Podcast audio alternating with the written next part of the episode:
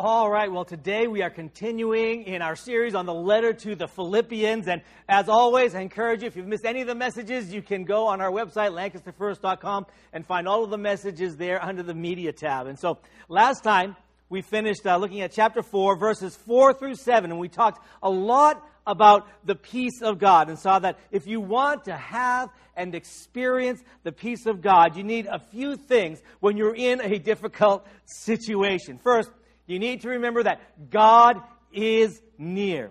And then next, you need to pray. Talk to God about it. Pray through about it. And then begin to make petitions. Tell him what you want, what you'd like to see, and what you need in the process. He may not always give you the exact thing you think you want or need, but he's going to um, work in your situation. And finally, add a lot of thanksgiving in the process.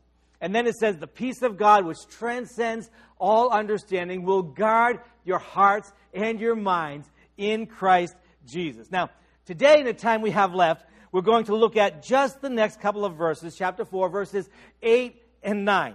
So let's read it together, and then we'll come back and explore how we can apply that to our lives. All right? So he says this Philippians chapter 4, verses 8 and 9. He says, Finally, brothers and sisters, whatever is true, whatever is noble, whatever is right, whatever is pure, whatever is lovely, whatever is admirable, if anything is excellent or praiseworthy, think about such things. Whatever you have learned or received or heard from me or seen in me, put into practice, and the God of peace will be with you. All right, will you bow in prayer with me over the Word of God this morning? Oh, Heavenly Father, thank you for your word. God, open our ears to hear it, open our hearts to understand it, and open our eyes to see what you're doing in our lives, we pray. In the name of Jesus, amen. Amen. Well, all right. Now, the first thing I want you to see in, in, in, these verses is the context, right? Because this verse isn't an island, right? It, it wasn't said in a vacuum. It has some important context. And the immediate context is the verses that we looked at last week. And the theme in this context is the peace of God. That's, that's really what he's continuing on with in these verses. And, and, so verses 6 and 7, they're about our prayer life. And Paul is showing them how to pray through a difficult situation and find the peace of God in, in the middle of a difficult situation. And then here in verses 8 and 9, it's about our thought life, about the things we're thinking. He wants to show us how to walk in the peace of God throughout the day. So after we've finished praying and we've prayed through to the peace of God, uh, how do we walk in the peace of God that we've achieved through prayer? And, and so your thought life, the things that you think about and, and dwell on and fixate on all day long, is so important and vital to maintaining the peace of God that we've been talking about. And so, in putting these verses here, it's, it's kind of like Paul is saying, you know, listen, after you've achieved this peace of God in prayer, after you've laid everything before Him and made petitions and engaged in thanksgiving and experienced this peace of God, right? Don't then begin to fixate and obsess about and focus on all of those things that brought you all of that anxiety to begin with, right? Don't go back to the stinking thinking that caused all of your anxiety in the first place, right? So remember, Jesus asked us, can any one of you, by worrying, add a single hour to your life? And then he went on to say that your heavenly Father knows everything that you need and he cares for you. And so he says, Seek first his kingdom and his righteousness, and all of these other things will be added to you as well. Therefore, don't worry about tomorrow, for tomorrow will worry about itself. Each day has enough trouble of its own. And so, your thought life, what you dwell on all day long, is important to maintaining the peace of God that you achieve through prayer. So, and to Jesus now, the thought life, now catch this. To Jesus, the thought life and the outward life are one and the same. And, and now to us, often we separate those things. Because you know, we can't really see perfectly into another person's heart. We can see what happens on the outside and what's done on the outside, but we can't always see perfectly to the motivation of the heart, the way God can see that perfectly, right? And that, so that's why he says things like, don't judge lest, lest you be judged, right? Because we can't tell those motives all the time. And so sometimes we tend to separate out the thought life from, from, from, from the outward life. But to Jesus, they're one and the same. This is why he said things like, you know, if a man looks at a woman to lust after her, he's committed adultery in his heart. Or, or if someone is, is filled with hate towards someone else or anger that he won't give up, that he's committed murder in his heart, right? To God, the thought life and the outward life are one and the same. I mean, the prophet Jeremiah said it this way He said, I, the Lord, search the heart and examine the mind to reward each person according to their conduct. One and the same. Proverbs says it this way As a man thinks in his heart, so is he. So your thought life is really, really important. So, and so right after showing us how to obtain peace in our prayer life, he shows us how to maintain peace in our thought life. And, and so there are about eight things in these verses that Paul says that we should think about. And the word here implies a concentrated focus, right? It's not passive, it's intentional. Intentionally think about these things. And it requires some purposefulness. And so he gives us these eight kinds of things that we should dwell on, meditate on, fixate on, obsess about, if you will. If you're going to obsess about anything, obsess about these things in this verse. If we're going to maintain God's peace throughout the day. So now, this might not be an exhaustive list. You might find some other things in the scriptures that the Bible says to think about, and you know, that's okay. And also, you might find some of these things overlap a little bit as well. I, I think um, he's not intending to give us exclusive categories as much as he's trying to cover all the bases, I think, right? So let's look at all of them briefly. Philippians 4 8, he says, Finally, brothers and sisters, whatever is true, whatever is noble, whatever is right, whatever is pure, whatever is lovely, whatever is admirable, if anything is excellent or praiseworthy, think about such things. All right, so the first thing he says that you should think about here is whatever is true. If you're going to walk in the peace of God all day long, think about whatever is true. Now, what does Paul mean here? You know, I don't think he means for us to take this in the broadest sense possible. Like, like think about any random facts that are true. Like 2 plus 2 equals 4. The sky is blue, all right? The trees are green. You know, I don't think he means for us to just think in the broadest sense possible that way, right? Uh, um, uh, for example, you know, my wife's a math teacher, and she will tell you that the Pythagorean theorem is true. You know, but going around thinking a squared plus b squared equals c squared doesn't do anything for me. Now, it might do something for her, I mean, she likes that world. It might bring peace to her, but it doesn't do anything for me, right? And so he's not saying just about any random facts that are true, but the context gives us two ideas about what's in Paul's mind here when he says, think on whatever is true. And the first is this think about the things that are true about God in the situation that you're in.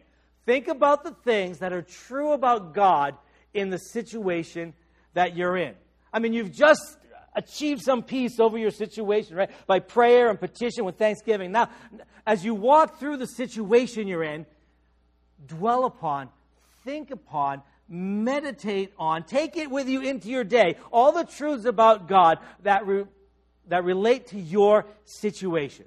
I mean, keep repeating that truth all day, all day long. Take the Word of God into your day. If there's a verse or a passage that particularly applies to your situation, right, write it down. Put it on Facebook so that you can see it all day long, right? Or every time someone likes it or, or shares it, um, or put it on your Instagram feed, and when people see it, you'll be reminded of, of that verse all day long. Keep thinking about the things that are true about God. And then, secondly, sometimes the word for true here has the idea of true in the sense of genuine and sincere, honest and integrous. And we saw this use of the word uh, just a little bit earlier in this book in chapter 1. You remember when Paul was saying that there were some people going around preaching the word of God, uh, and some of them were preaching out of goodwill. Uh, they loved Paul, they loved Jesus, they loved the gospel, and they saw Paul was in change, and they were preaching out of goodwill. But then he says there were others who were going around uh, preaching uh, out of envy instead, and they supposed that they could stir up trouble for Paul while he was in, in prison there. And, and he says it this way He says, There was some preaching out of selfish ambition, not sincerely. And, and he goes on and says, What does it matter? The important thing is that in every way, whether from false motives or true, Christ is preached. So, true in the sense of genuine sincere, honest, and integrous. And so, as you approach your situation and the things that, that, that you're facing, he, he's saying, think about how you're going to face these things in a genuine way, with a genuine kind of faith, with an honest kind of disposition, with, a, with an integrous attitude.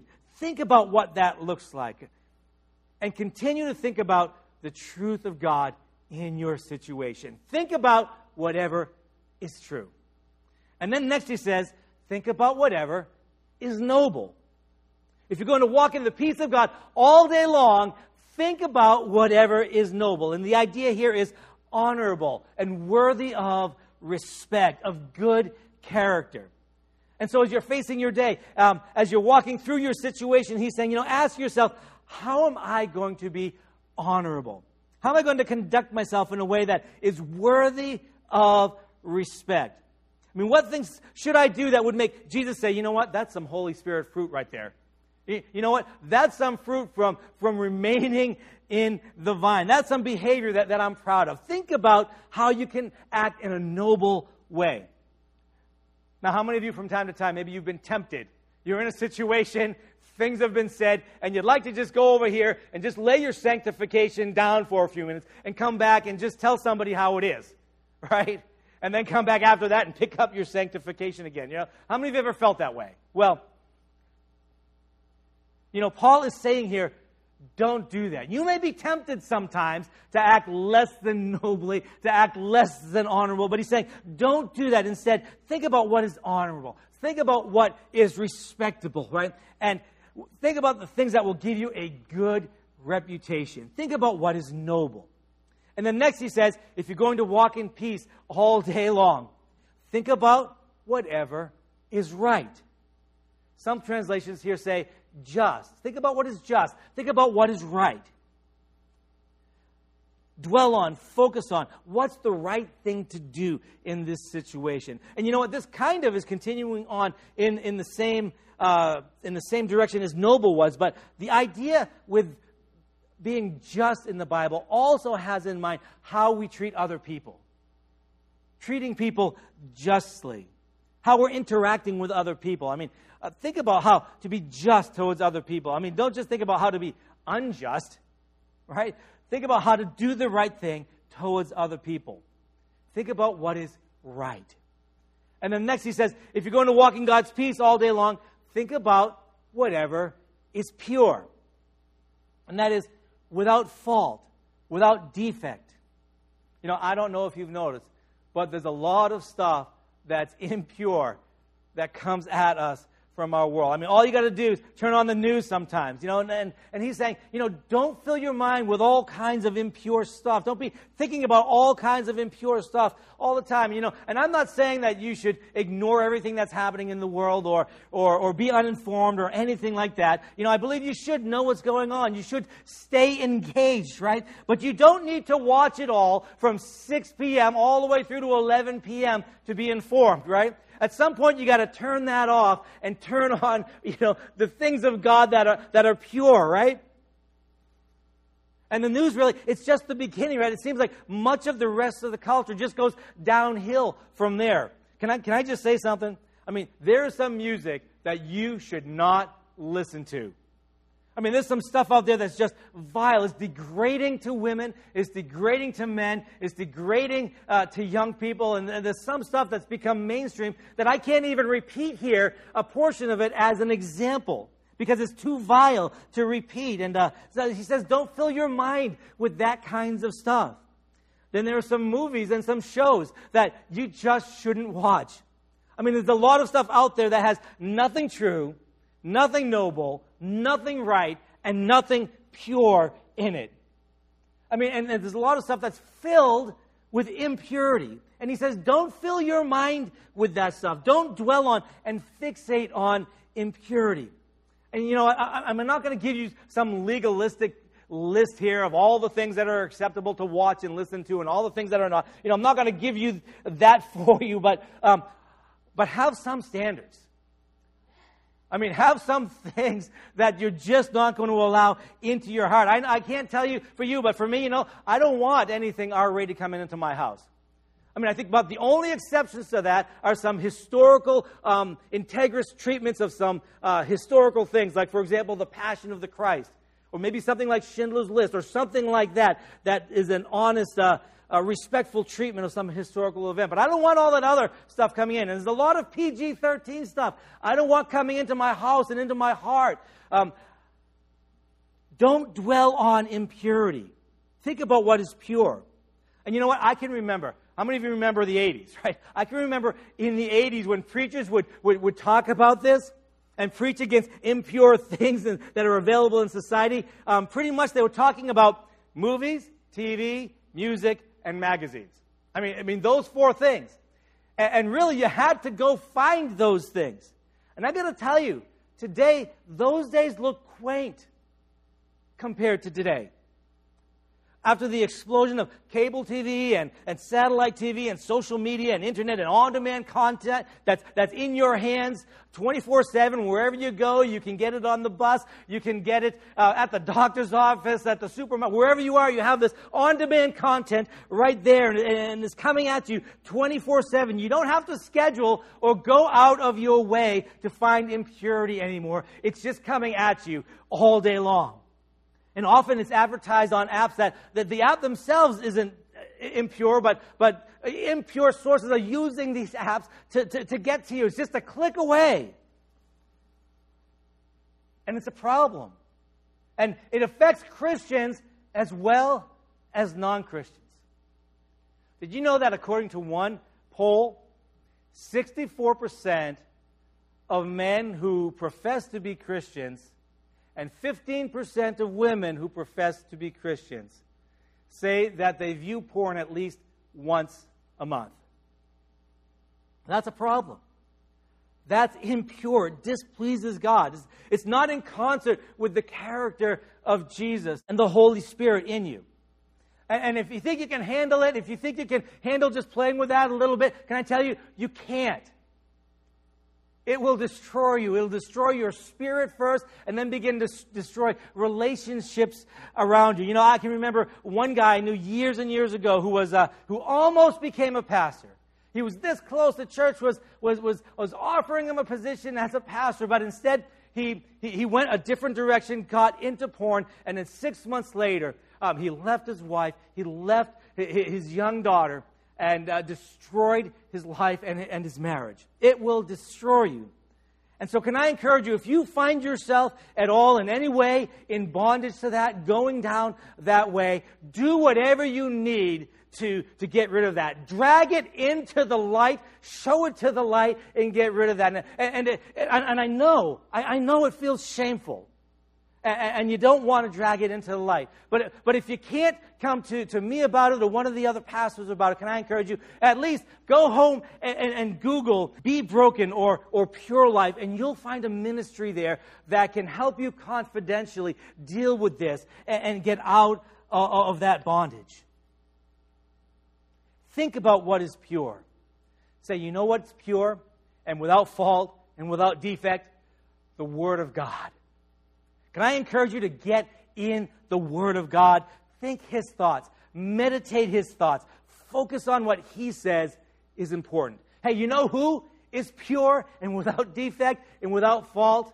The Lord Jesus Christ. Think about Him. Think about His love. Think about His grace, about His mercy, about redemption. Think about everything about Jesus.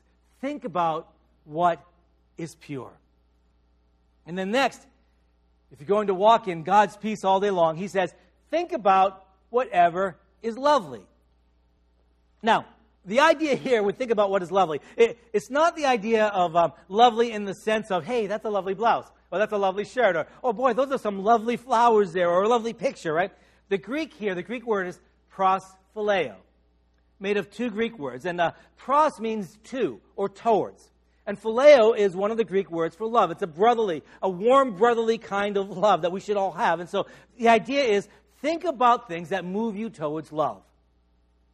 Think about things that inspire you to love, right? Don't dwell in and camp out on all those things that make you angry and upset all the time. Don't focus on things that inspire hatred and offenses. Focus on things that inspire love, that move you towards love. So if your spouse squeezes a toothpaste in the wrong place, well, don't focus on that all day until they come home. If it bothers you, fix it, and then go on and start thinking about things that inspire love. If your spouse has some annoying habit, don't focus on that myopically so that that's all you can see. Focus on the other stuff. Focus on things that inspire and move you towards love. Teenagers, if your parents have something that they're doing that is annoying you, or maybe you want to go to some party, they're not letting you, you want to go somewhere, they're not letting you. Well, don't focus on that so myopically and go in your room and just sit there and brood until you're kind of like um, Eeyore with a cloud over your head all day long, right? Instead, think about things that inspire love. Now, that's not to say that there aren't sometimes some serious things that you need to deal with, some serious issues that you need to deal with. We're not saying you should just sweep those under the rug or anything like that, or let them boil over or, or push them down until they explode or anything like that. But even if you have to address some serious issues, don't focus so myopically on them that you can't see anything else. Also, create some space to focus on the things that inspire love. You know, I can remember when our girls were little. I mean, you know, there were some days. There were some days that they would frustrate us so much, and uh, we didn't know what was going on. Sometimes we didn't know if they were the problem or if we were the problem, right? And we get all frustrated. And you know what we'd do sometimes? How many of you remember that show, those shows, Nanny 911 in the early 2000s, right? We would turn one of those shows on and we begin to, begin to watch that. And you know, they would always choose for those shows like the worst kids in the world and the worst parents in the world. And you know, by the time we were, we, we were done watching an episode of, about that, you know, uh, we would look at ourselves and begin to think, you know what? We have the absolutely best kids in the entire world. And not only that, we might be the best parents in the entire world. And what happened there? Well, we just stepped back for a minute. Instead of focusing so myopically on our situation, right? We got a bigger picture. Stopped focusing so much on their faults and on our faults, right? And started focusing on what inspires love. Think about things that inspire love. And you know who inspires love more than anyone else? The one who so loved the world that he gave his one and only Son, that whoever believes in him should not perish but have everlasting life. The one who said, Greater love has no one than this, that he lays down his life for his friends. And then he did. The one who never sinned, yet loves me, a person who has sinned many times and wants to be my friend. If he can do that, then I can love others. I can focus on what inspires love. Think about what inspires love. And then next, if you're going to walk in God's peace all day, think about what is admirable, that is worthy of admiration, worthy of approval. You know, I don't know if you've noticed it, but there's a lot of unadmirable stuff coming out of our culture. Can I encourage you? Uh, here, this, this is just some free advice. Don't look to celebrities first as admirable examples. I mean, it's not that you can't find some admirable famous people, right? Okay? And or some famous people with some admirable qualities. I'm not saying that, right? But it just seems like more and more what is on unfiltered display in our culture it was what, is what Paul described to Timothy when he said, There will be terrible times in the last days.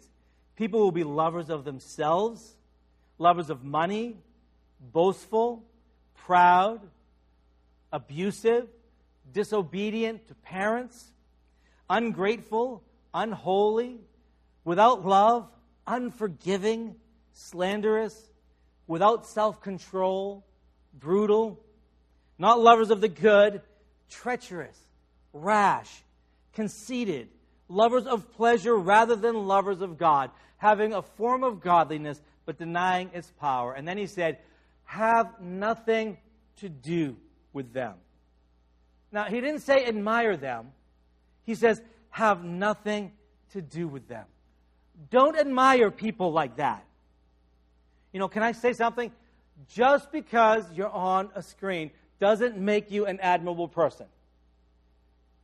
Being famous doesn't make you an admirable person. Being rich doesn't necessarily make you an admirable person, right? Being able to throw a ball, catch a ball, shoot a ball, hit a ball, kick a ball, dunk a ball doesn't necessarily make you an admirable person. Instead, look at the scriptures for admirable examples. And then look for godly people in your life, people around you in your world who act like that. Admire them. Think on whatever is admirable. All right, let's take these last two together. If you're going to walk in God's peace all day, think about whatever is excellent or praiseworthy. Now, this is the only place in all of Paul's writings where he uses this word excellent. However, it was very common in ancient Greece at the time, in Greek culture. It, was, it usually referred to some noteworthy human excellence or achievement, like someone who was at the top of their field or the best at what they did, like maybe a winner at the Olympic Games or the best general in the army, or, or maybe the products that you sold in the marketplace were better than anybody else's products, right? And so you were the, you were the best, most excellent uh, uh, merchant in the marketplace. And so these people would be described as excellent and praiseworthy, and people would heap praise on them. And, and so, um, in this context, he says, think about things and people who are morally excellent and praiseworthy. Think about people who are excellent at exemplifying what is true, what is pure, what is noble, what is right, what is lovely, and what is admirable. And, and if you feel like you don't have enough examples of that, can I suggest someone to you? Say, you know who is excellent and praiseworthy? The Lord Jesus Christ. He's an excellent Savior. He's an excellent Redeemer. He's full of grace, full of love, slow to anger, and rich in mercy. Um, he's excellent and praiseworthy. Say, can I just describe him to you for a few minutes?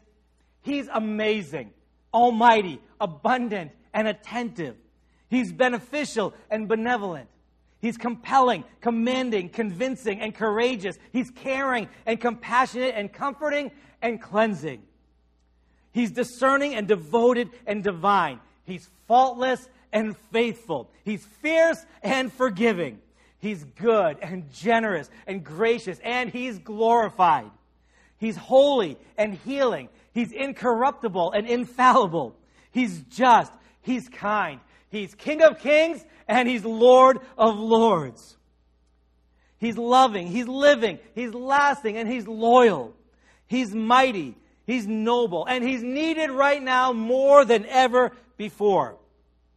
He's omniscient, He's omnipresent, and He's omnipotent, and He's overwhelming.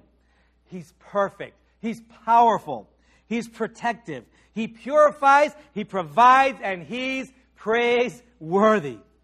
He's quick. He's quintessential. He's real. He's remarkable. He's revered and renowned, and he's righteous, and he is risen.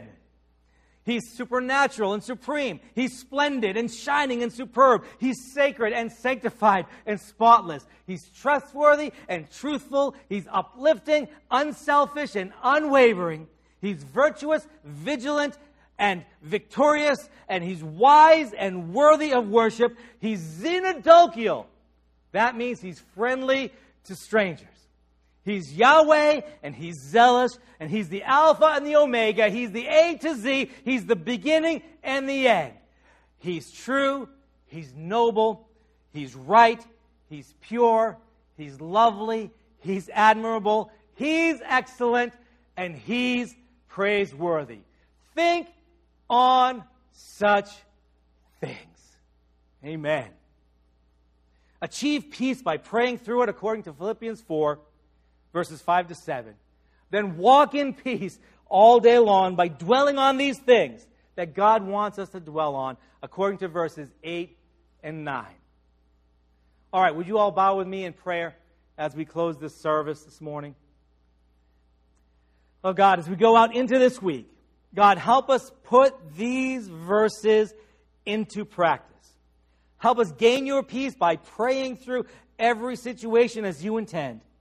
And God, help us walk in your peace by keeping our hearts and minds steadfast and focused on you and on the things you want us to think about. God, may your people experience this peace of God that transcends all understanding, guarding our hearts and our minds in Christ Jesus. For it's in Jesus' name we pray. Amen and amen. God bless you. Have a great week.